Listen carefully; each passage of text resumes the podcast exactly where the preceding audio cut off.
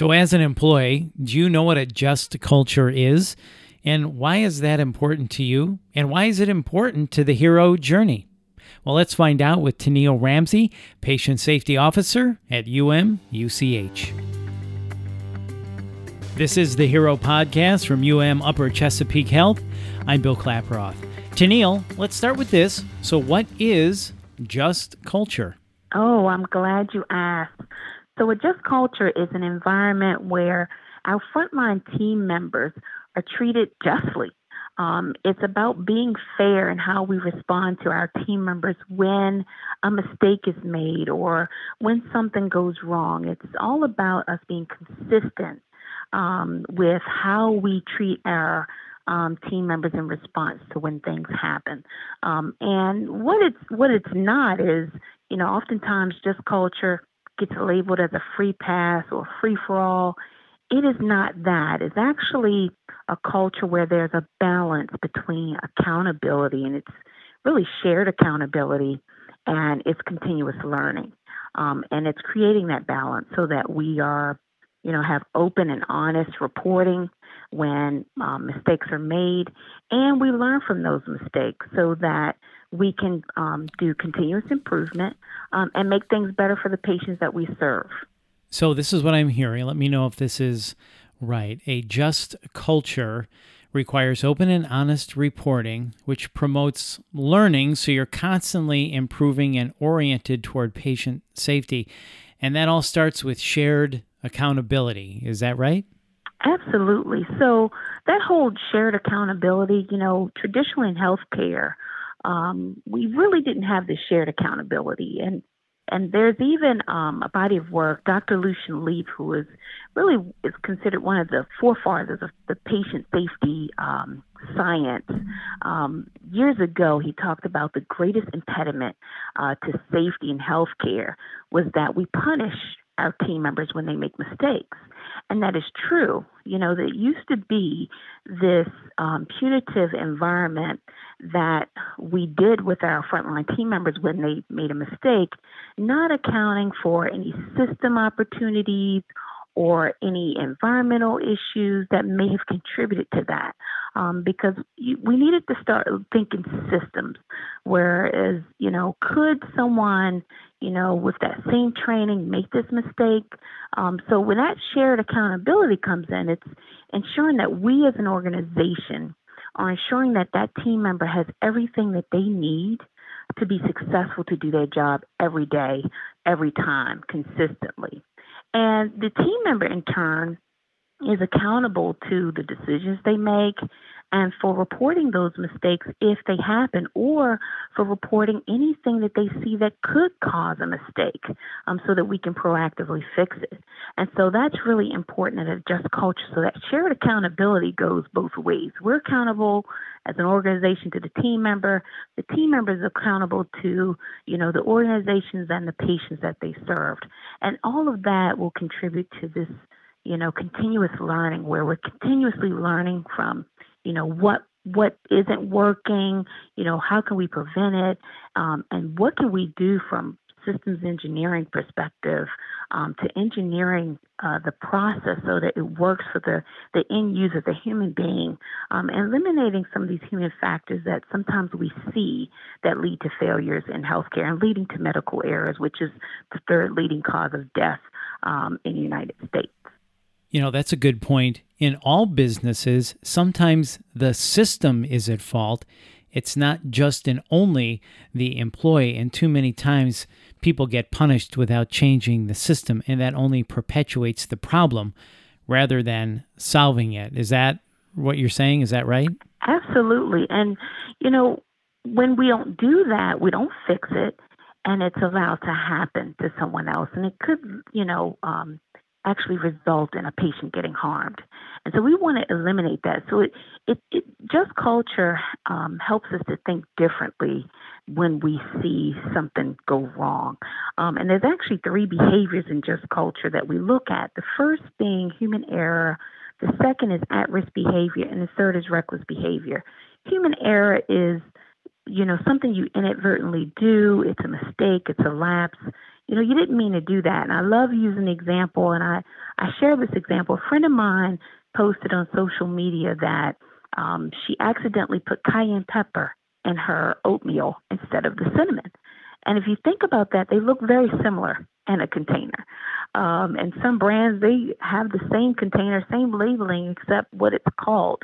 And you can easily make that mistake. That's human error. Anyone can make that mistake. But when we see human error, one, we want to console um, our frontline team members because they're going to be horrified that they made that mistake. And what we need to do is really do process improvement. How can we prevent that person from putting cayenne pepper into the oatmeal? you know, can we put it in a different container? Right. Can we label it different so it's easy to distinguish? So it, it you know, we really have to start looking at things in a different lens. Mm-hmm. You know, I use the example for at risk behavior. It's like when you started to drive. You know, at risk behaviors, it's a behavioral choice where the risk is not recognized or is believed to be justified. You know, when we first started driving, you know, we had our hands on 10 and 2. We did the speed limit. We didn't chase the yellow light. Um, we did all these things. But now, today, after we've been driving for years and years, we, we're exceeding the speed limit. We're driving with our coffee in our hand. We're doing our makeup behind the wheel. Um, we're doing all those things. And as human beings, we drift. And we do. We, we, we all engage in at risk behavior because, you know what? It's human nature. We, we will justify it um, justifying, you know, exceeding the speed limit to arrive to work on time. Um, I'm putting my makeup on behind the wheel because I need to look a certain way when I arrive. So we justify that. And we may not recognize the risk involved. And so when we see that in healthcare, what we want to do is we want to coach the team member and make sure that they know um, that this is at risk behavior and that it could cause harm. You know, you driving and doing your makeup or drinking your coffee and eating could result in um, an accident. It mm-hmm. could, you know, it could. It's, it's it's at risk. So we we always want to coach the team member. We also want to assess for system wide behavior because if one person is doing it, someone else could be doing it, and it could recognize that there's a system issue that we need to do process improvement. And that's where we can engage with our front line right. to really solve those issues. And then the last behavior is reckless behavior, and that's when it's just a conscious disregard um, of of the unjustifiable risk of harm. And we rarely see this. You know, only we only see about one percent of error related to this type of reckless behavior. And so that is not tolerated at all in a just culture. Um, you can expect disciplinary action when we see that. So those are the type of things that we have to, in a just culture, think about what we see. We have to think a little differently. Those are good to know. Three important behaviors that all employees should be aware of human error, at risk behavior, and reckless behavior. Now, I know you have an algorithm to help you with this. Can you explain that to us? Yeah, so we, we developed the algorithm to be a guide. You know, it's not black and white, but it's a guide to leaders. Um, because what we noted and what we heard in 2015 when we started this Just Culture journey, um, we assess our safety culture every two years. And in the safety culture, what we heard was that we had a very punitive um, culture where, again, team members did not feel that they were always responded to in a fair manner every time consistently. And so, what we heard from our frontline team members that, you know, one department might be disciplined more harshly than another. And so, we want to eliminate that because when you see that, um, it doesn't create trust. And when you don't have trust, team members don't want to report. And when they don't report, we can't proactively do um, process improvement and fix things proactively. So it's all about creating this environment. So this algorithm, what this does is helps us to eliminate what we call that that bias. Um, and it's related to the outcome. Traditionally, healthcare, what you would see is that someone made a mistake, and I'll use nursing for example. If I'm a nurse, I gave a, a wrong med to a patient and nothing happened. It was like no harm, no foul. Nothing happened. But then another nurse might make that same mistake and their patient dies and she loses her job. Well, when people see that, without us looking at the system and what led to it and Is there some process reengineering that we could do to fix it? They would just lose their job. Well, then when people see that, they think, well, I've got to support my family. They don't want to re- report. And so what this algorithm does is eliminate that bias. And so there are a couple things that are looked at in this um, this algorithm. Uh, the first test that is evaluated in the algorithm is um, deliberate harm.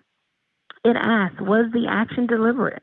Because we're looking at this, is someone engaging in reckless behavior? That's really what we're looking at there. Then there's the fitness for duty test that we look at. We look at were they fit for duty? Were they under the influence? Uh, were they on some medication that could have impaired them that day? We look at that. Then there's the foresight or procedural rule test. And so we look to see was a policy or procedure, was it used? Was it available? Did they know about it? Was it accessible?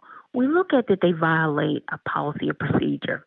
So we're kind of looking at these these things. And then there's also the substitution test, where we're asking would another individual from the same profession possessing comparable qualifications or experience behave the same way in the same circumstance because you want to look at that. You know, is this, you know, human error? Is this at risk behavior? You're looking at those.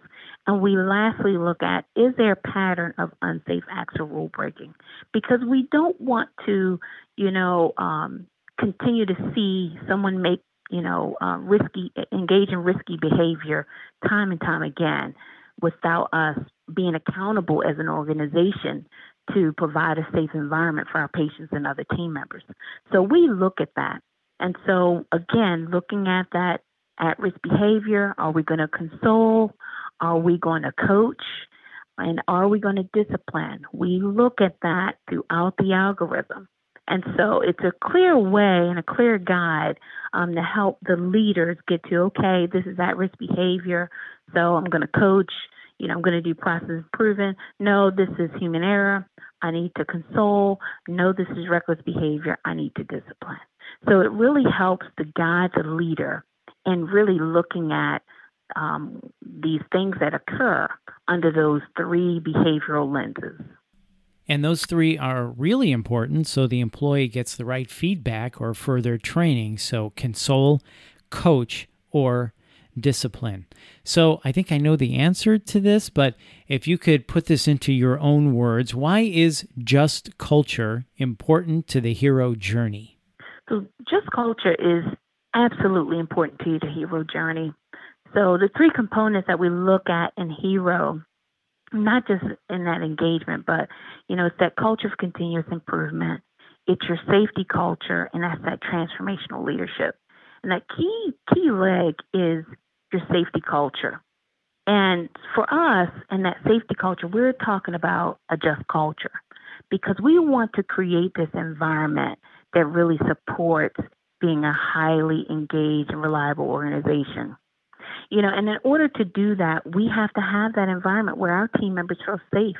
They have to feel safe in reporting because they have to trust us as an organization to provide everything that they need every time so they can do their job and serve our patients to give that compassionate, high quality, and effective care every time to every patient. And so we have to create that environment. And without that, we won't be highly engaged or reliable. Um, we will see harm. And the goal is to get to zero harm. So, in order for us to do that, we have to create that environment where we, you know, our team members trust that they do have that shared accountability, where again, we as an organization are accountable to them, they're accountable to us, and they are they are reporting, they're seeing that you know improvements are being made based on what they're reporting, um, and again that we're learning. Um, so it is absolutely essential. You know, if we don't have that, we will never be a high reliability organization, um, and we won't get to zero harm. Other industries have created this, you know, and they're not necessarily in the business of healing like we are. And so this is important for us that we create this this environment, this just culture, so that we can get to zero harm. So that's why this is really essential to the hero journey. It's I almost say it's the most important piece of the hero journey. Well, I think it's very easy to see why just culture is very important to the hero journey at UMUCH by improving patient safety through shared accountability, as you've explained to us. Tennile, thank you so much for your time today. Thank you. This is the Hero Podcast from UM Upper Chesapeake Health, a podcast for internal communications. Please check back for our next episode soon, and thanks for listening.